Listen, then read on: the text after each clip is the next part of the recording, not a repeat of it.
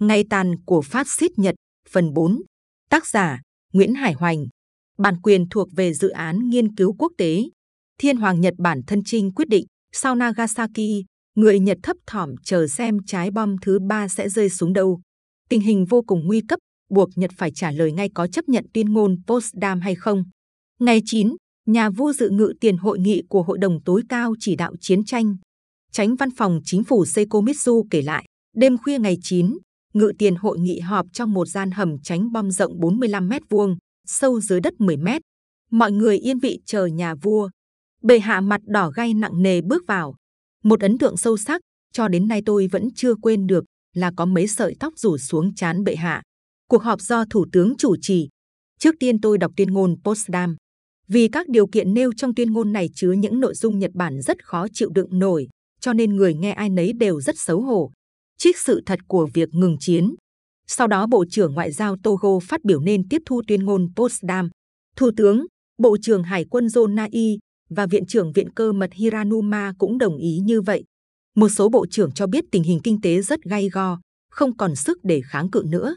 Phái chủ chiến, gồm Bộ trưởng Lục quân Anami, Tổng tham mưu trưởng Lục quân Umezu và Tổng tham mưu trưởng Hải quân Toyoda, nói nếu địch tấn công lên đất Nhật, thì nhất định chúng sẽ thiệt hại vô cùng lớn, qua đó Nhật có thể chuyển bại thành thắng.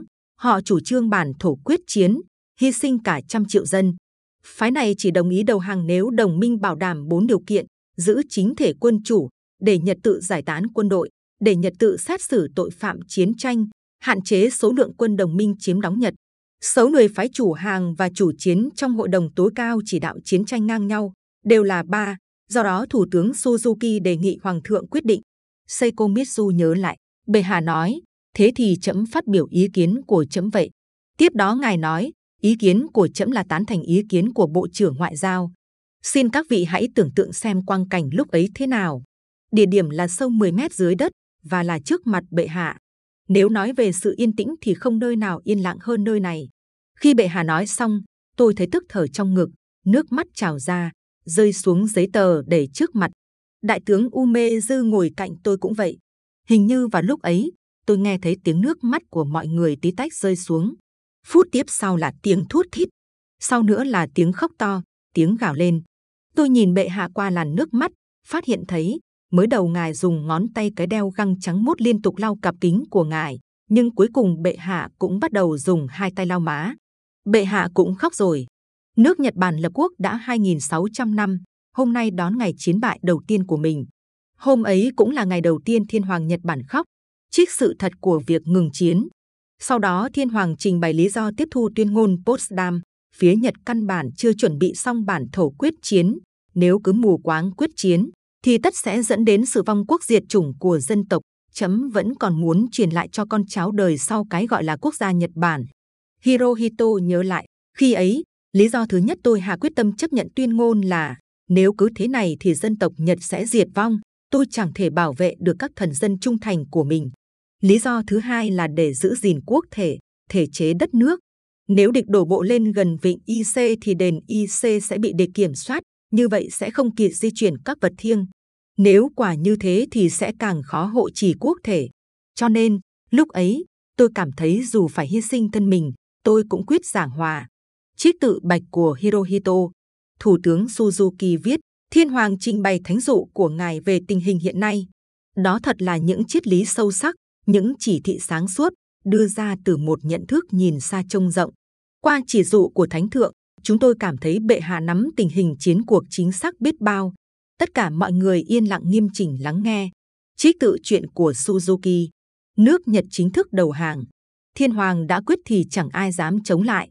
bảy giờ sáng ngày mười tháng tám, Thủ tướng Suzuki gửi điện báo cho các nước tham gia thành lập Liên Hợp Quốc, nói rõ ý định chuẩn bị tiếp thu tuyên ngôn Potsdam. Trong bức điện đầu tiên do Bộ Ngoại giao Nhật dự thảo, có đưa ra một điều kiện, không đòi thay đổi địa vị pháp lý quốc gia của Thiên Hoàng. Chủ tịch Viện cơ mật phản đối điều này, với lý do đại quyền thống trị của Thiên Hoàng là đại quyền của thần thánh, vượt trên quốc pháp. Tuy vậy, trong bức điện phát đi đã giữ nguyên câu đó.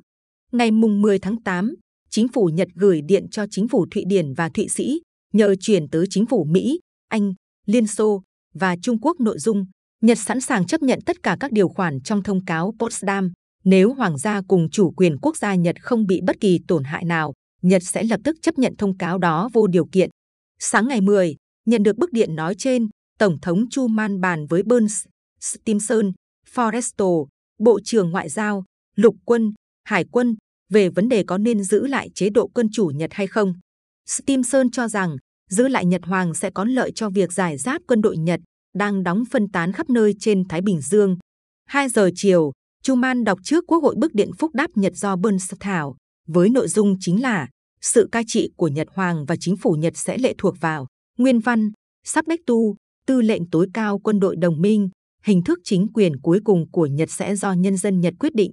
Nhận được phúc đáp đó, Thủ tướng Nhật cho rằng có thể chấp nhận điều kiện này vì chế độ quân chủ vẫn được bảo lưu, nhưng phái chủ chiến quyết không chấp nhận. Ngày mười ba tháng tám, điện trả lời chính thức của các nước chủ bị Liên Hợp Quốc gửi đến Tokyo. Theo Thủ tướng Suzuki, nội dung bức điện này như sau. Thứ nhất, nói rõ quyền cai trị quốc gia của Thiên Hoàng và chính phủ ta phải đặt dưới sự kiểm soát của Bộ Tư lệnh Tối cao Liên Hợp Quốc. Thứ hai, sau khi chấp nhận tuyên ngôn Potsdam, sẽ lập tức ra lệnh nói về các công việc Thiên Hoàng và chính phủ ta phải làm. Thứ ba, nói rõ hình thái chính trị cuối cùng của Nhật Bản phải được quyết định căn cứ theo ý chí tự do biểu đạt của quốc dân Nhật Bản. Trích tự truyện của Suzuki. Trong bức điện có câu, Thiên Hoàng và chính phủ Nhật Bản sắp rách tu Bộ Tư lệnh Liên Hợp Quốc. Từ tiếng Anh này đã gây ra sự chống đối của quân đội Nhật và nổ ra một cuộc bàn cãi sôi sục về vấn đề giữ quốc thể. Bộ Ngoại giao Nhật dịch sắp rách tu là đặt dưới sự kiểm soát của và cho rằng Nhật có thể tiếp thu. Bên quân đội dịch là lệ thuộc vào, do đó họ nói như thế là mất quốc thể. Vì vậy họ càng kiên quyết không đầu hàng. Thiên Hoàng nhớ lại, trong quá trình xảy ra bất đồng như vậy, Mỹ bắt đầu cho máy bay giải truyền đơn, báo cho toàn thể quốc dân Nhật biết là Nhật đang xin chấp nhận tuyên ngôn Potsdam. Nếu những truyền đơn ấy rơi vào tay quân đội, thì tất nhiên sẽ nổ ra đảo chính. Bởi vậy tám giờ ba mươi phút ngày mười bốn, tôi ra lệnh Thủ tướng triệu tập họp ngay. Trích tự bạch của Hirohito. mười một giờ trưa ngày mười bốn, Hội đồng Tối cao và Chính phủ bắt đầu họp liên tịch. Hai phái chủ hàng và chủ chiến lại cãi nhau. Cuối cùng vua Hirohito nói, chấm đã xem xét điện văn của đồng minh, rút ra kết luận là các điều kiện họ đưa ra đã hoàn toàn thừa nhận lập trường trong công hàm của ta. Chấm cho rằng có thể chấp nhận bức điện này, mong nội các lập tức dự thảo chiếu thư chấm dứt chiến tranh. Thời vận nay đã như thế rồi, ta không còn sức để chống lại nữa. Tiếp tục chiến tranh chỉ dẫn đến sự hủy diệt dân tộc. Đúng là trẫm sẽ vô cùng đau lòng khi nhìn thấy quân đội trung thành với trẫm bị tước vũ khí, nhưng bây giờ ta cần nhẫn nhịn cái không thể nhẫn nhịn được. Cho nên trẫm dự định tiếp nhận toàn bộ các điều kiện của đối phương. Nói đến đây, bệ hạ ngừng lại. Tôi ngẩng đầu nhìn, ôi, thật đau lòng. Thì ra, bệ hạ đang khóc, tất cả mọi người cũng không thể chịu đựng được nữa. Họ òa lên khóc hu hu, thậm chí có người khóc chu chéo, kêu trời gọi đất, trích nhật ký của Kido. Theo truyền thống võ sĩ đạo, đàn ông Nhật không bao giờ thất sắc khi Thái Sơn sụp đổ ngay trước mặt, thế mà bây giờ các vị samurai cấp cao nhất ấy lại khóc hu hu.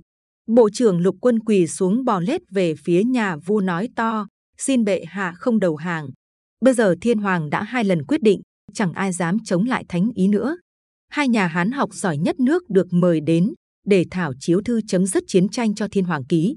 Nửa đêm mười bốn, chiếu thư viết bằng chữ Hán Nhật dự thảo xong, trình lên Hội đồng Tối cao. Bộ trưởng lục quân đòi sửa đi sửa lại từng chữ, sao cho giữ được quốc thể. Câu viết về ba vật thiêng cũng bị xóa, vì sợ phía Mỹ biết sẽ đi tìm kiếm. Cuối cùng Thiên Hoàng đọc chiếu thư ghi âm vào đĩa, để hôm sau phát trên đài phát thanh. Khi Bộ trưởng lục quân Anami về cơ quan bộ truyền đạt thánh chỉ, nhiều sĩ quan dọa thà chết chứ không đầu hàng. Anami rút súng lục ra đặt lên bàn hét lớn. Thánh chỉ đã hạ, ai không phục tùng thì hãy giết tôi trước. Hai sĩ quan lập tức nổ súng tự sát. Anami cũng quyên sinh. Theo ấn định, ngày mười lăm tháng tám, Đài phát thanh Tokyo sẽ phát đi lời Thiên Hoàng đọc chiếu thư gửi toàn thể thần dân ghi trên đĩa. Suốt đêm trước, ba mươi sĩ quan trẻ trong đội cảm tử của Trung đoàn Thần Phong Quốc gia do một đại úy chỉ huy đi xe tải từ cảng Yokohama đến Tokyo, sát khí đằng đằng tuyên bố sẽ giết hết lũ phản nghịch quốc gia, tức phái chủ hỏa. Trước tiên chúng đi tìm Thủ tướng Suzuki. Lúc nửa đêm, chúng bắn súng máy vào phủ Thủ tướng. Lính bảo vệ ở đây trốn sạch. Biết Suzuki không có mặt, chúng phóng hỏa đốt tòa nhà, rồi kéo đến nhà riêng Thủ tướng. Do được báo trước, Suzuki đang ngủ vội kéo cả gia đình lên xe, chạy được một quãng thì gặp xe của đội Thần Phong. Suzuki vội bảo mọi người cúi rạp xuống, nhờ đó mới thoát chết. Cho dù Bộ trưởng Lục Quân đã ra sức khuyên mọi người kiềm chế, không được chống lại thánh chỉ, nhưng lũ sĩ quan trẻ không nghe. Con rể cựu thủ tướng Tojo cùng em trai Bộ trưởng Lục Quân và các sĩ quan trẻ chủ trương dùng vũ lực diệt phái chủ hàng và buộc Nhật Hoàng tiếp thu yêu cầu đánh đến cùng. Chúng kéo đến Hoàng Cung để tìm và hủy đĩa ghi âm lời nhà vua đọc chiếu thư đầu hàng, nhưng muốn vào thì phải được tướng Mori chỉ huy sư đoàn cận vệ hoàng gia cho phép. Một giờ sáng, chúng đến nhà riêng Mori, nhưng cũng nhận được khuyên không được chống lại Hoàng thượng. Lập tức chúng bắn chết Mori và chặt đầu em trai ông này, rồi tự viết mệnh lệnh số năm trăm tám mươi tư của sư đoàn cận vệ và đóng dấu của sư đoàn trưởng. Sau khi phân phát lệnh đó đi các nơi, quân đảo chính xông vào Hoàng Cung sục tìm đĩa ghi âm chiếu thư, nhưng vì Hoàng Cung quá rộng nên không tìm được. năm giờ sáng, Đại tướng Tanaka đến sư đoàn cận vệ giải quyết vụ rắc rối và được biết chính liên đội hai của sư đoàn này chiếm Hoàng Cung.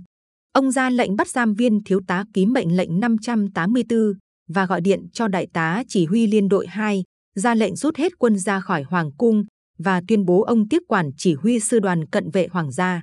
Cuộc đảo chính kết thúc với thất bại thảm hại vào lúc toàn thể dân chúng Nhật túm tụm bên loa truyền thanh hoặc radio để lần đầu tiên trong đời được nghe tiếng nói của Thiên Hoàng. mười một giờ ba mươi phút ngày mười lăm, đĩa ghi âm lời Thiên Hoàng đọc chiếu thư được đưa đến đài phát thanh canh gác vô cùng cẩn mật. Đúng mười hai giờ trưa, đài phát thanh phát quốc ca Nhật Bản. Tiếp đó, giọng Thiên Hoàng Hirohito vang lên.